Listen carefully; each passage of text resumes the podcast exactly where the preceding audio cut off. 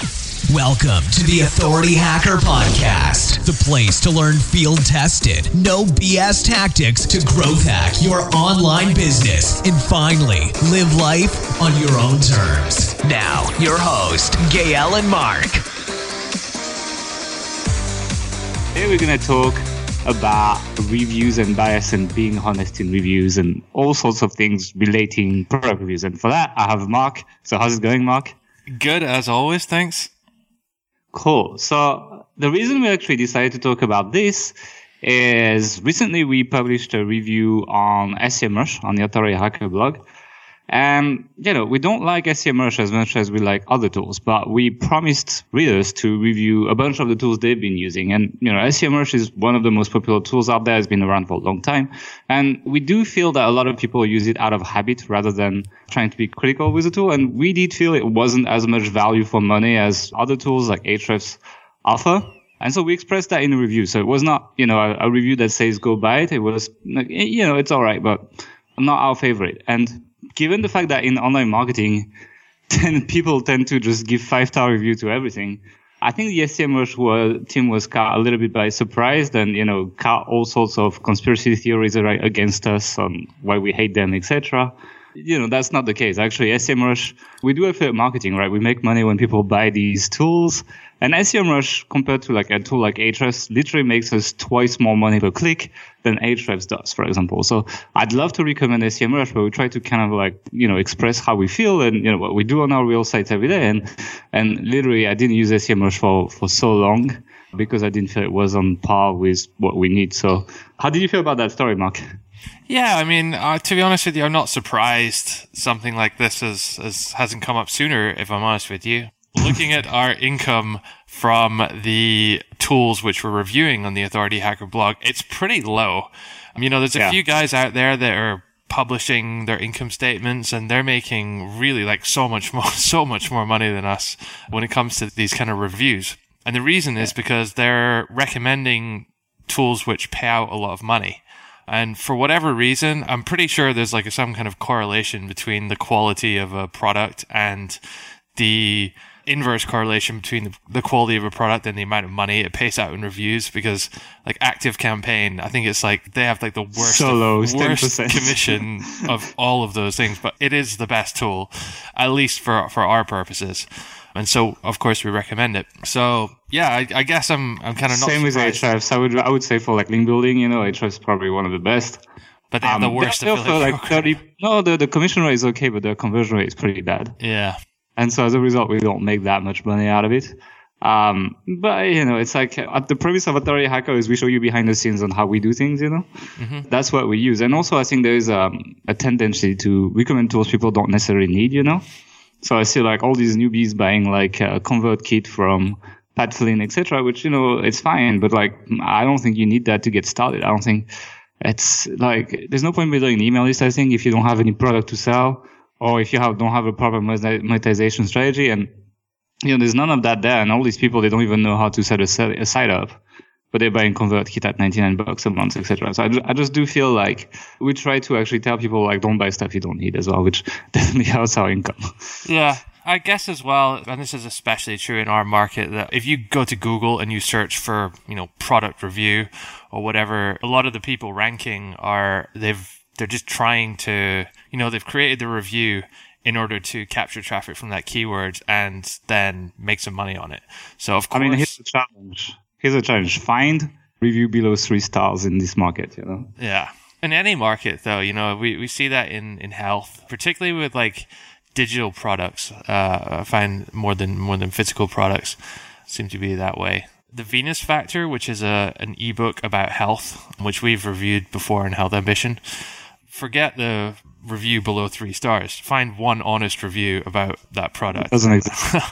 I'll give you a lot of money. Yeah. Well, the thing is, like ranking for like keyword made a lot of money. Like if you can, I mean, not anymore. It's not as big of a product as it used to be, but you know, ranking for this product, like if you rank number one, you're making four figures a day just from that one review, essentially. Yeah. So it's like people will like it is a lot of money. But anyway, I think one thing I want to go back on is bias in reviews. You know, I think one thing that's quite important is that yeah, all reviews are biased, and especially on a site like Authority Hacker, where I would argue we have strong personalities and opinions, you know, that we're not shy to express.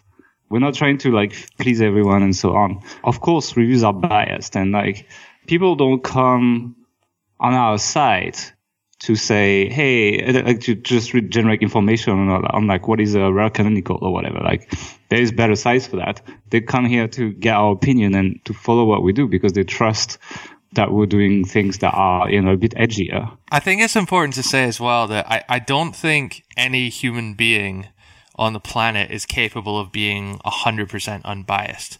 Like with our reviews on most of our sites, actually, we, we really do try and be as unbiased as possible, as objective as possible. But it's just, it's impossible because of our, our lives, our histories, our, our thoughts, our upbringing, our experiences. Like those are, of course, going to come into our, any opinions we're going to be creating especially when it comes to things which you can't sort of measure very accurately with data. So if you're comparing, you know, the battery life of two smartphones, then it's very easy to to run a, a simple test and to objectively, unbiasedly, you know, run that test. But if mm-hmm. you compare the same thing, like how does one feel in your hand versus the other? I mean, that's you can't be unbiased about that fact. There's just different things are going to go into your thought process, which is going to lead you to that. And your opinion may be different from someone else's opinion. So I think from that point of view, it's not physically possible to be unbiased about about something. Not physically possible to be completely unbiased about something when you're doing a review of it. Yeah, but that, there's one thing to add as well. Is like, which you talked about. Is like it's hard to be unbiased, but at the same time, there's also because of affiliate programs and how it works there's that incentive, especially if you're aiming to get search traffic, right? If you're aiming to rank for the product mm-hmm. review to a term, which, which is where most of the money comes from, from this kind of posts. Like you want to tell people to buy because that's essentially how you make your money. So if you review a product and you say, don't buy it, like us idiots, then you don't make a lot of money out of it. Yeah, I mean, to, to, be completely objective, though, I mean, like we are targeting that as a cert. Like we want to get that traffic. We're not just writing the review yeah. and hoping nobody reads it. And we want either people to maybe buy like one of the other products we recommend, or join our mailing list and buy our own products, or buy something else we recommend in, future. I mean, the logic so, behind this is uh, is these people are buying tools, so they're likely to buy our courses as well. Yeah. So that's the logic, and then people join the retargeting list, they join email list, and uh, they read the, the, informational content and they engage. So that's the logic behind us doing that. A little bit of, of passive income through affiliate. And just getting the right people on the site versus like how to start a blog for free and stuff like that. And I think well, when it, sorry, I think yeah, when it comes to just because you mentioned incentives like with the affiliate commissions, this is not a particularly new thing. I mean, this is kind of incentive based thing has been happening for, for a long time, particularly with physical products. You know, back in the day when people were like journalists were getting sent, you know, free TVs or phones or yeah, whatever. Still happens. In, yeah, in order to in order to review them. There's always been something of an incentive there. And more so you see a lot on YouTube these days with like sort of sponsored videos or sponsored posts, you know, where people get the a free product or a free product to give away and they always mention it because there's like a perceived notion that the general public may think they're being biased even though they're most likely not but yeah you get the point yeah, I mean, we get free stuff sent to Authority Hacker as well. So, like, like even for SEMrush, they actually provided us with the account and so on. Not sure they're very happy about this anymore, but they did, you know. And oh, I mean, we would have uh, bought it anyway. Let's be honest. Yeah, I mean, like, like uh, we buy probably more tools than we get for free still. I like it because it gives us this independence and this ability to, you know, tell the truth and like people feel like whatever. I think it's something to think about. Another thing that I want to say as well is because of that climate and that whole thing that has been going on for a while, right? Like people get free stuff, you review, everyone gives a good review, everyone makes money on the consumer, etc. There's been that kind of expectation now that when you do a review, especially in these heavy markets such as online marketing, health, diet, financial stuff as well, etc. It's kind of expected the review is going to be good, you know, and that's why I think you know took the SEMrush team by surprise that we. I mean, the rating is not terrible. It's like three out of five stars. So it's it's not great, but it's above average. And so it's like they're like, what? It's like every other review, if you Google it, like it's like 4.5 stars or five stars, you know? Yeah. I think that is, you know, if you actually want to come in the market and be on the side of the consumer versus on the side of the product owner, which means that they're going to make less sales, especially if you rank which you know, let's say uh, Authority Hacker has its rank, chance to rank in the long run. That's definitely gonna hurt sales, and that's why they're kind of defensive and so on. And uh, you know, you get all sorts of kickback from the product owners, including hate comments and and other things that we're probably gonna talk about a little bit later. So there's another thing that happens as well with reviews, and I've seen that in the weightless market. And it's like actually product owners creating an authority site and just quote unquote reviewing other products, giving a bad review to everything and linking to their own offer so it seems to be a common practice in many other markets. And, and I'm surprised it hasn't happened in online marketing yet, but I hope I didn't give too many ideas here, but it, it does seem to be happening as well. So I think we should jump onto like some examples of what we think is probably like biased reviews. The thing is like there is times where it makes business sense to do it. There's times when it doesn't. We'll talk about the, the ethics and like what you should do in a little bit, but if I can start with the example of my, my favorite, favorite one, which, uh, I may or may not have mentioned several times on this podcast before is Bluehost. You know, people email me, yeah, people email me about Bluehost and like, oh, I follow you guys because you said you don't recommend Bluehost, you know? Yeah, well, I mean, there you go. That's like a positive externality of actually being unbiased and like being honest about these kind of things. For anyone who's new to the podcast or who hasn't heard us talk about this before, Bluehost is a hosting company. They're quite a large hosting company and they have a very big affiliate program. I would need to double check this, but they are one of, if not the highest paying affiliates for simple hosting. They also convert exceptionally well. But the thing is, their hosting's not that great. You know, it'll work. Your site will will function on it, but there's been many people who have run speed tests and even things like testing the customer support and all, all this stuff. And almost unanimously, the results come back pretty badly compared to other hosting companies which are similarly priced. Therefore, you have to assume that most people who are recommending Bluehost are doing so to try and make money, to try and make money out of their, their customers or their, their readers or or whomever. So yeah. I would actually like to challenge that a little uh-huh. bit. And that's the example I took in the comments for the SEMrush, the SEMrush uh, argument in the comments, essentially, where a reader was like, well, you know, SEMrush, you know, allows me to find keywords, etc. It's doing the job. And I'm like, sure, you could say that it's it's better than having nothing, which is true. It is better than having nothing to have to have that. But you could take the same argument with your smartphone, right? So you could say having a Nokia 3310, which is you know the the first Nokias that came out, the really old ones with the snake on it. Yep. Is better than having no phone, right? It's so much better. You can send text messages, you can receive calls, etc. Uh, however, would you trade your smartphone today for a smartphone for a Nokia 3310? You wouldn't. And the thing is, it takes critical sense to understand that on the market, being better than nothing is not enough. You need to be good value for the money compared to the competition. And I think some of the people that recommend these things, they, you know, they don't necessarily mean bad. They don't just don't know better. And as a result, they recommend a subpar product that, you know, has a very well advertised affiliate scheme and the lack of critical sense to understand that it's not great value for their readers, you know? And I'd like to believe that's the case, for example, for Pat Flynn and so on, you know? Out of habit, you know, they started, they knew nothing. They made their first site on Bluehost. They made some money, which you can make money with a site on Bluehost, right? It's just not great speed, it's not great customer service, etc. But you can. And they're like, well, it worked for me, so it can work for others. Without realizing that a company like SiteGround has so much better server performance, has staging size, has like, you know, the SSL got implemented so much faster. A lot of reasons why you would pick SiteGround, like they, they have better t- architecture, etc. So many more reasons you would pick SiteGround over Bluehost at this price range, and you get so much more value, but they, they've never even known about that that's maybe why they do that as well. So, like, you know, I'm defending them a little bit on that. Still ignorance, you know. I mean, I disagree. I don't think ignorance is a defense in this situation. How many people do you think would have contacted Pat Flynn, for example, saying Bluehost sucks? Would you think he just yeah, but like the same way the same way the people that defend SEMrush do, they say, "Well, I used it and it worked for me," you know, which it's possible. I can see the case with SEMrush because it does sort of serve serve its purpose, but in our space, in internet marketing space, when people are like pretty sort of savvy with knowing how affiliate programs work and yeah, things like the- site the- speed has, has become more and more important in, in recent years. It has for to. our readers, not for the smart passive income readers, which are much more of the beginner crowd, you know? Sure. But, you know, if you're recommending a tool, like in that situation, I still don't think it's fair to your audience and to your own credibility to recommend some- one that's subpar when you 99.9% sure that he knows that there's a better tool out there, better, Yeah, cheaper, fuck. faster.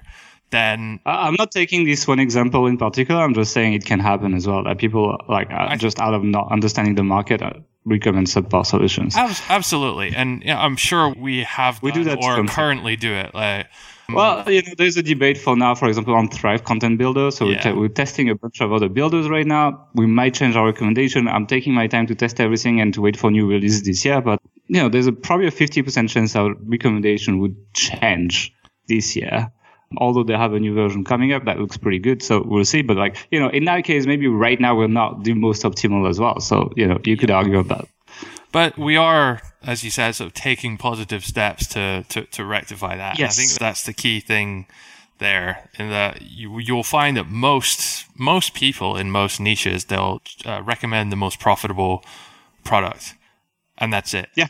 And the difficulty is that in a lot of cases or in some cases, that is the best business decision to make. They make more money consistently over the long term by doing that which is unfortunate, but it also it comes down to kind of like how much you think that being or not being objective or, or giving false reviews or whatever you call it, how much you think that's going to actually harm your long term credibility. Like I don't expect Pat And what you want to do with your credibility, right? So Yeah, a lot well, of the is people that review the tools, they don't sell courses, they don't sell anything. So even if Exactly. they So if you're if you're running a stage one authority site where you just have a bunch of links to you know and trying to if you just have a bunch of reviews or best X or Y posts or something like that, and you just want to get some search traffic and get those clicks, get get some commissions coming in, then it works. You know, I'm not trying to be like the moral police here or anything, but it works. That's probably the best way to go. But as soon as you start trying to do longer term stuff like selling your own products or, you know, actually generating any kind of consistent community, then I think it's it can be quite detrimental to your credibility in that sense. Yeah, although there are plenty of counter examples out there, it, it makes it more difficult essentially. I think it's true so that, you know, what used to work five, ten years ago, it, it won't work as much anymore. People are so much more critical of the information they find online today hmm than what they found, you know, even like a couple of years ago. People start understanding what affiliate marketing is and, you know, why things would be biased. And essentially it's the classic YouTube sellout comment syndrome. You know, like when people mention any brand on YouTube now, like it's like sell out, you, you just, it's sponsored, etc.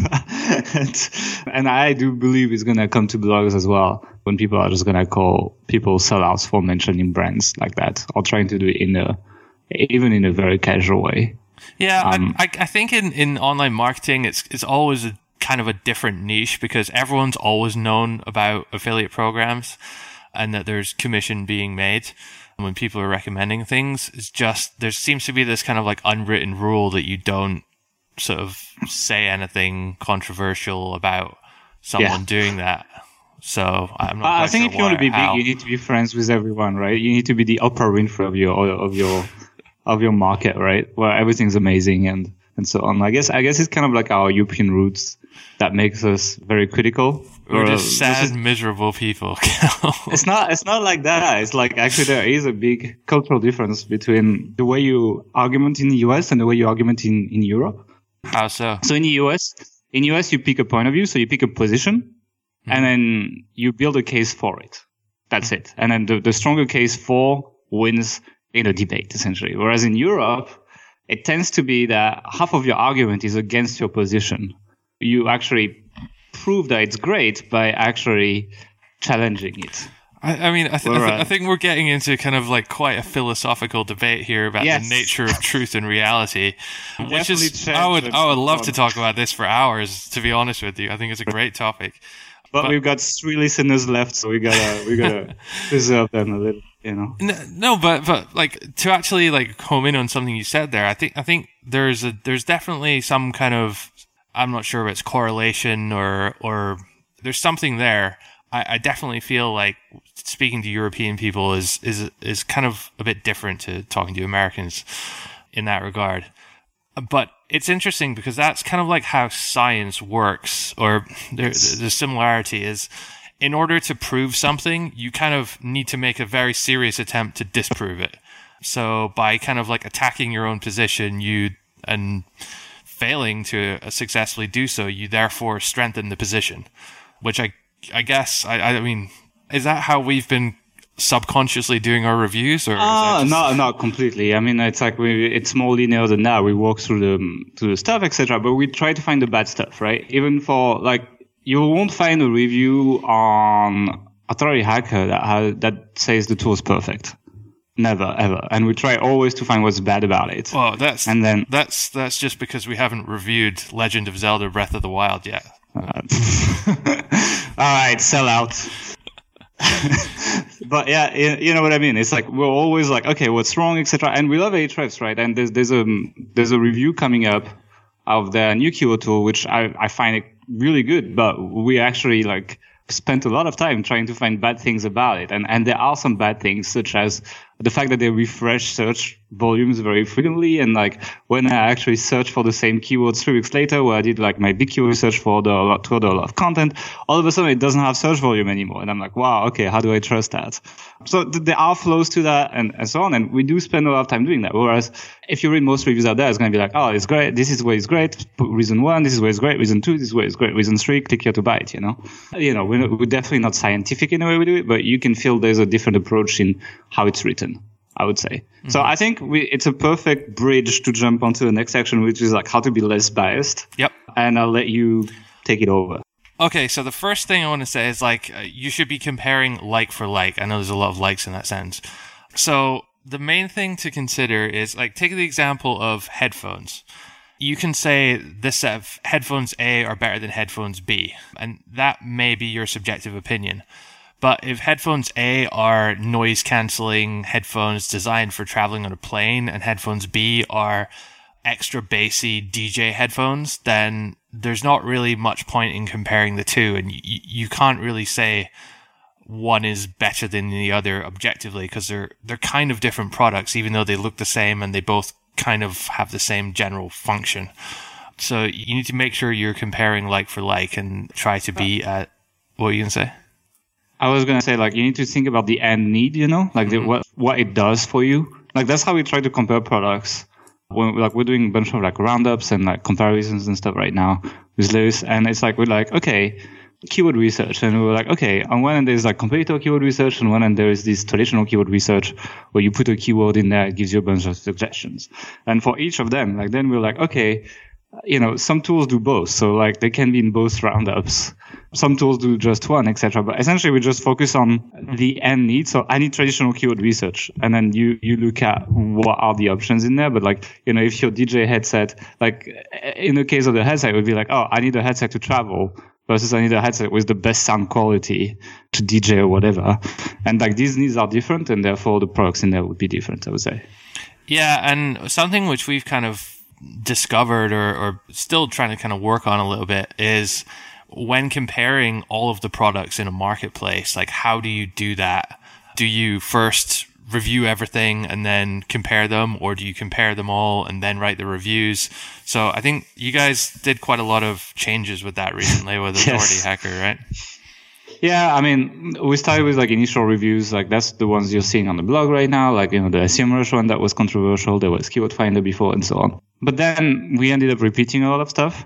It's like we were bringing like more fundamental debates into each review, which didn't make sense because if we were publishing it as a blog post, like literally we'd be repeating the same debates every time we publish a review, which is a, not very interesting for an audience that follows you. Could make sense if you're just doing SEO.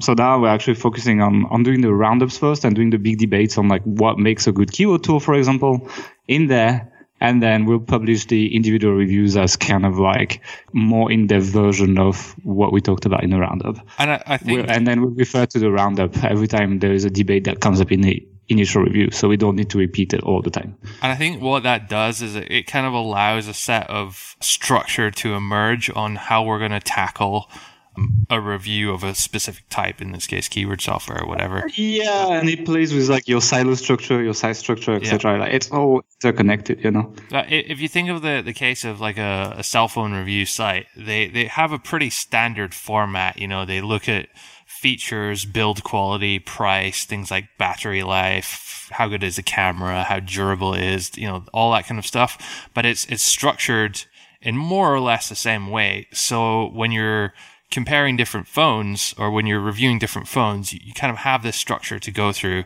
and you have all the, the points to check. And it- because you're approaching each one in the same way, it allows you to be more objective and compare things more kind of equally or fairly.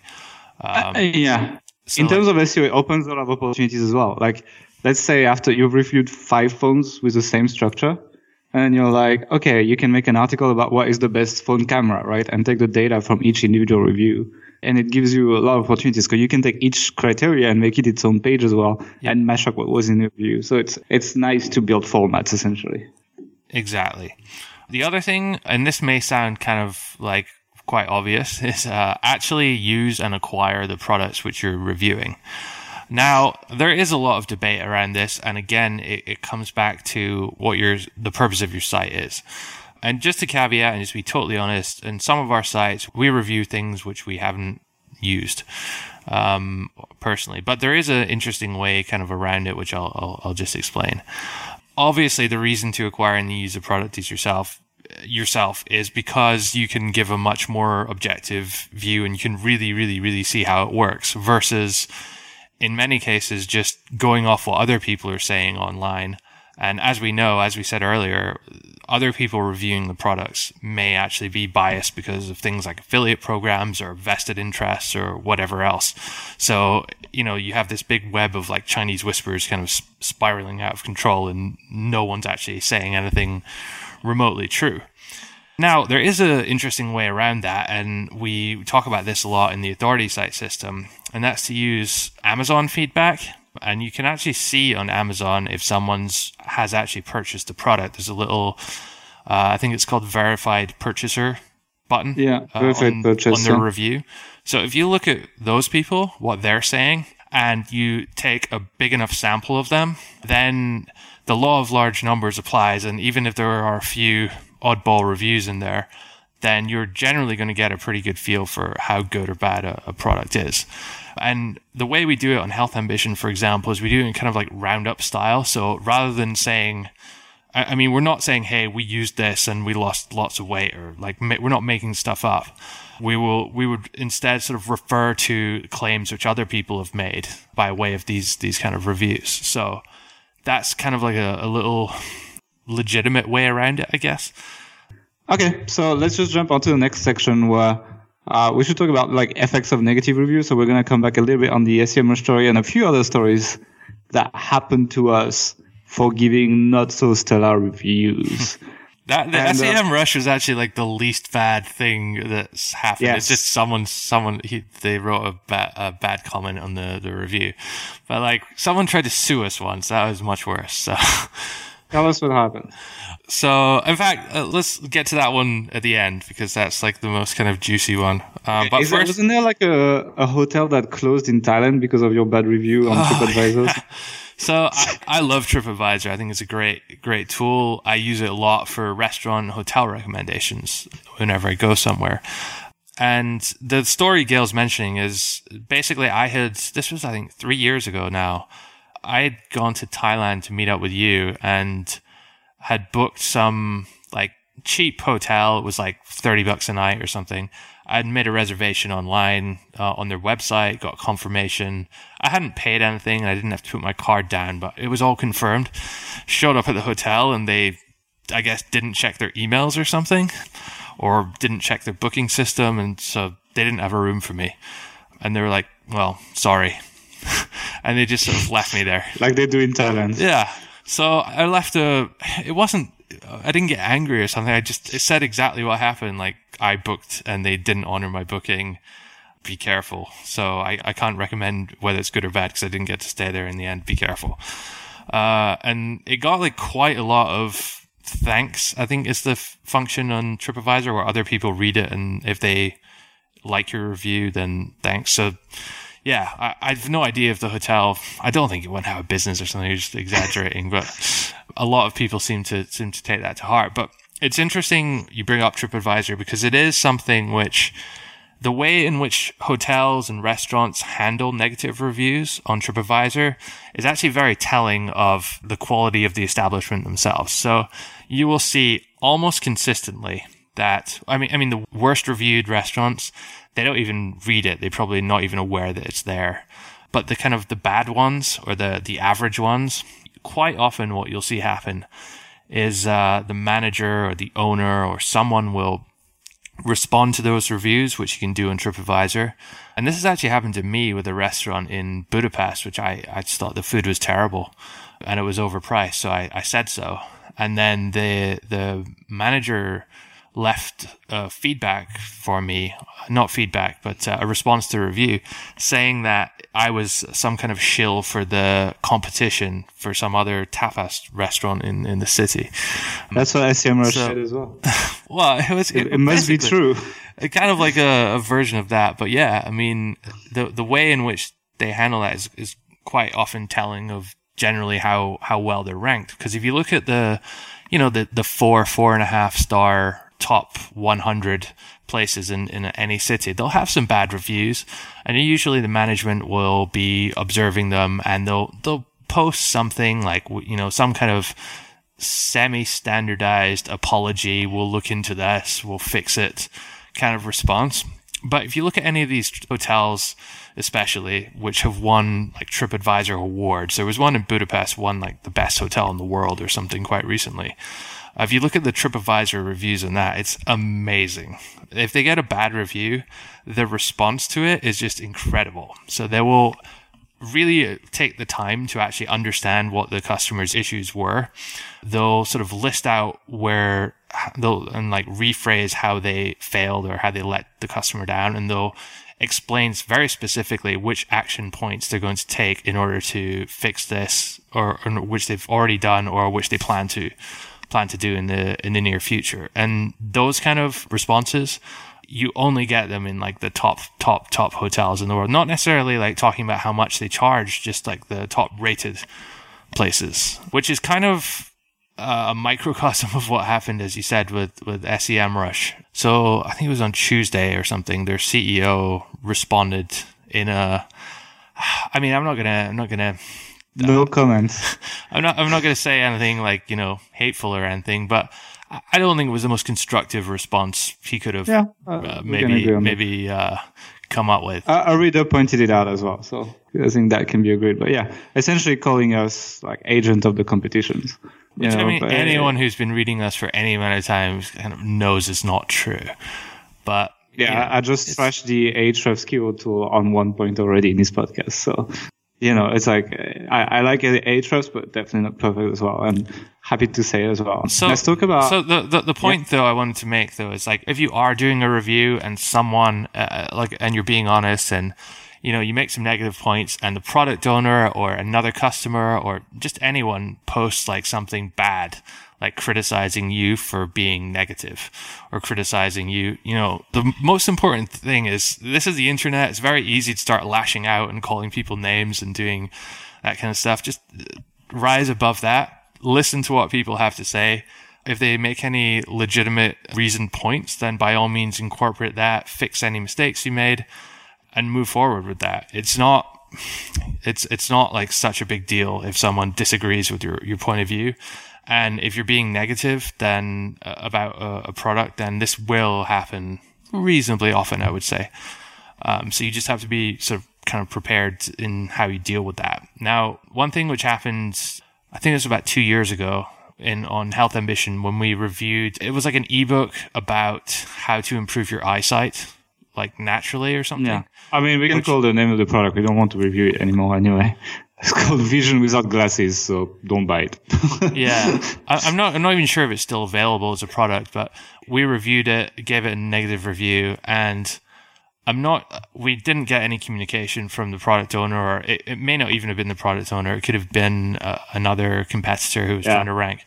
But they started negative SEOing us. Like we started getting hundreds of links, thousands. Um, yeah, yeah, pointing towards that that URL and it didn't affect us, didn't affect our rankings in, in any way. Um, and especially now that the page level updates come come out last year, it sh- negative F- SEO shouldn't be an issue. But you know, it's kind of it messes up some of your stats, and the, the graph in Ahrefs not quite so accurate because of it, and things like that.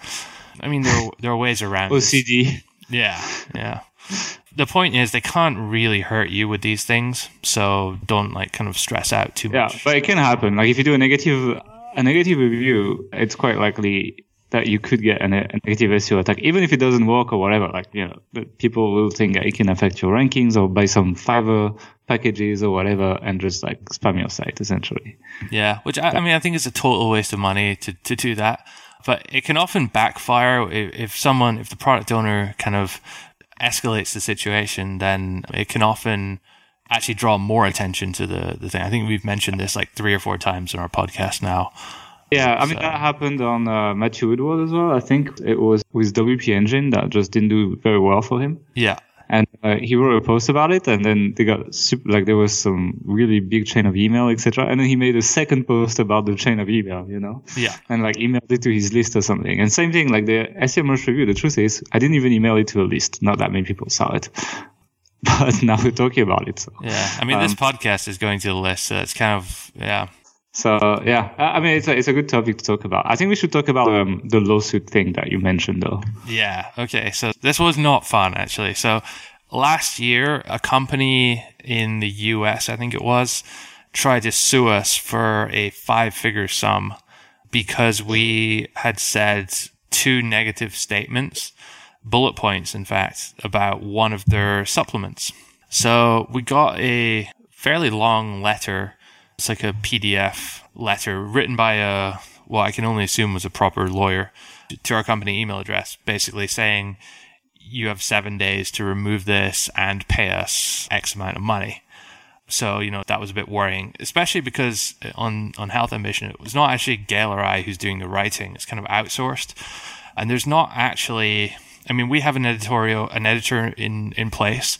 We were quite lucky in this case because what they were claiming, the, the defamatory statements which they, they claimed, were actually, we're not sure if they're true or not, but other people had reported on them. So there were negative reviews on Amazon saying that, I think one of the examples was like there was, the packaging was defective. So mm. we, we had said some users have reported defective packaging, which is true because if you go on Amazon, some people had reported that. Yeah, we don't say it is defective. We say people say package. It. Yeah, exactly. We're not saying the packaging is defective. So that was kind of the basis of why we were okay with this. Uh, but very easily, and I can see how other people can can get in trouble with this kind of stuff. If we hadn't had that position, then it could have been uh, it could have been much worse, and we we might have actually had to, you know, settle with them or or even like engage in like some kind of drawn out legal proceedings. Now, one thing I will say as well is we were completely in the right in this position, and they had no basis to do to sue us. They'd also asked that we remove the, the content, which we sh- shouldn't have had to do, or we didn't legally speaking had to have to do, but we did anyway because it was making no money or almost no money for us. And the hassle and the time of the lawyer was, you know, not insignificant to us. So just to kind of keep them quiet and like make them go away from that perspective in that occasion on that site, we just got rid of those two negative points, which I don't think anyone would have kind of really missed too much. Yeah. But yeah, you really do have to be careful because at the end of the day, you're responsible for anything you put up on your site. And if you make incorrect or untrue statements about someone's product, you can and you may eventually get a letter along the lines of, of this.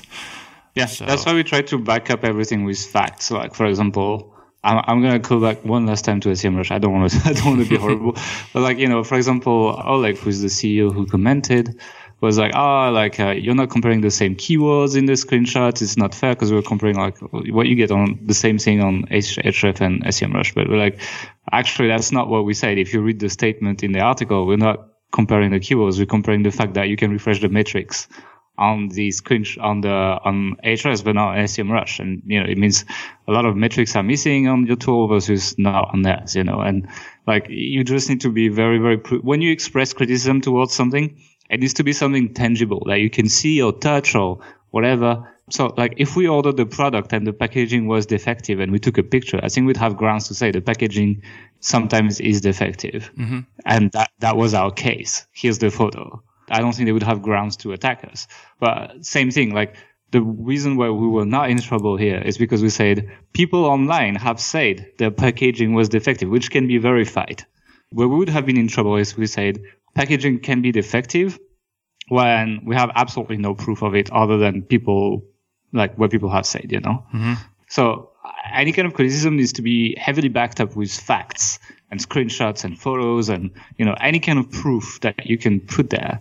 I would say that is the condition to express criticism towards something. Otherwise, yeah, that's just free like defamation. You're just attacking for without with no ground or without giving your any proof, even if you do yeah. have them provide them, that's when I think you can be in trouble. And that's when I think it's detrimental to the user and the internet in general, you know?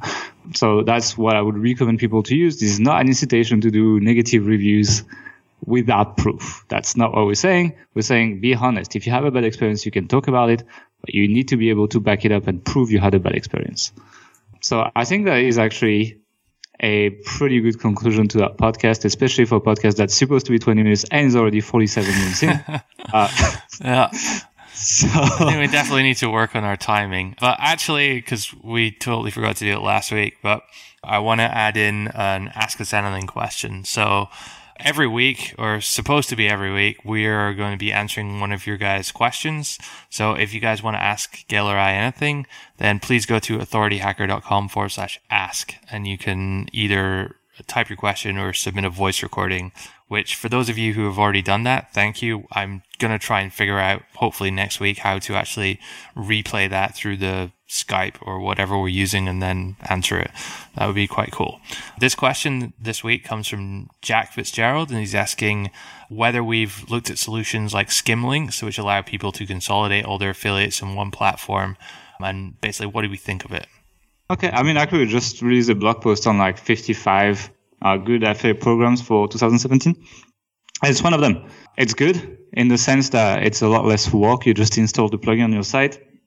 It replaces all the links to affiliate links, which is cool. However, they take a decent percentage of your commission. So for newbies, it's not a lot. You know, it's like if you're making $100 a month and they take 10%, it's cutting you $10, which is not the end of the world. However, if you get into the five figures realm or something like that per month, then it's going to be hundreds or thousands of dollars. And at that point, I don't think it's worth it. So, you know, it can be okay for newbies, but so is Amazon, you know, like the, if you use Amazon and like Genius, which automatically replaces links on your site as well to Amazon, it does the same. And actually with the new structure, newbies are favored in the sense that even if you don't sell a lot, you're going to get the same commission rates as the people that sell a lot. So the people that sell a lot, you know, they got a cut. We, like, we talked about this in the last podcast.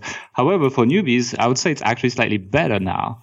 So for that reason, unless what you sell is not on Amazon, I would actually recommend if you want a similar like set it and forget setup to put Genius on your site, which costs $10 per month, I think, which is around, you know, what you would maybe pay for Skimlinks if you made like $200 a month.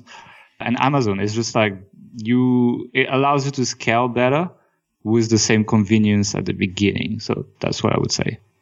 Awesome. Okay. And this is not a negative review against Skimlinks, by the way. if you guys have any thoughts or comments or questions or you want to hate on us about our negative reviews, then you can check out the show notes for this podcast. It's going to be at authorityhacker.com forward slash review podcast, all one word and do leave us a comment there. And also let us know, do you guys like the longer, like 45, 50 minute ones, or should we tr- really try and keep these shorter? Let us know in the comments. We, we, we yeah, kind of I think like to hear, hear that. if people hear that, they're literally like they're, they're still here, and the people that don't hear that, they're not here anymore. It's going to be an unbi- unbiased uh, survey then, I guess. All right, cool. Thanks for listening, and we'll see you guys next week. Bye.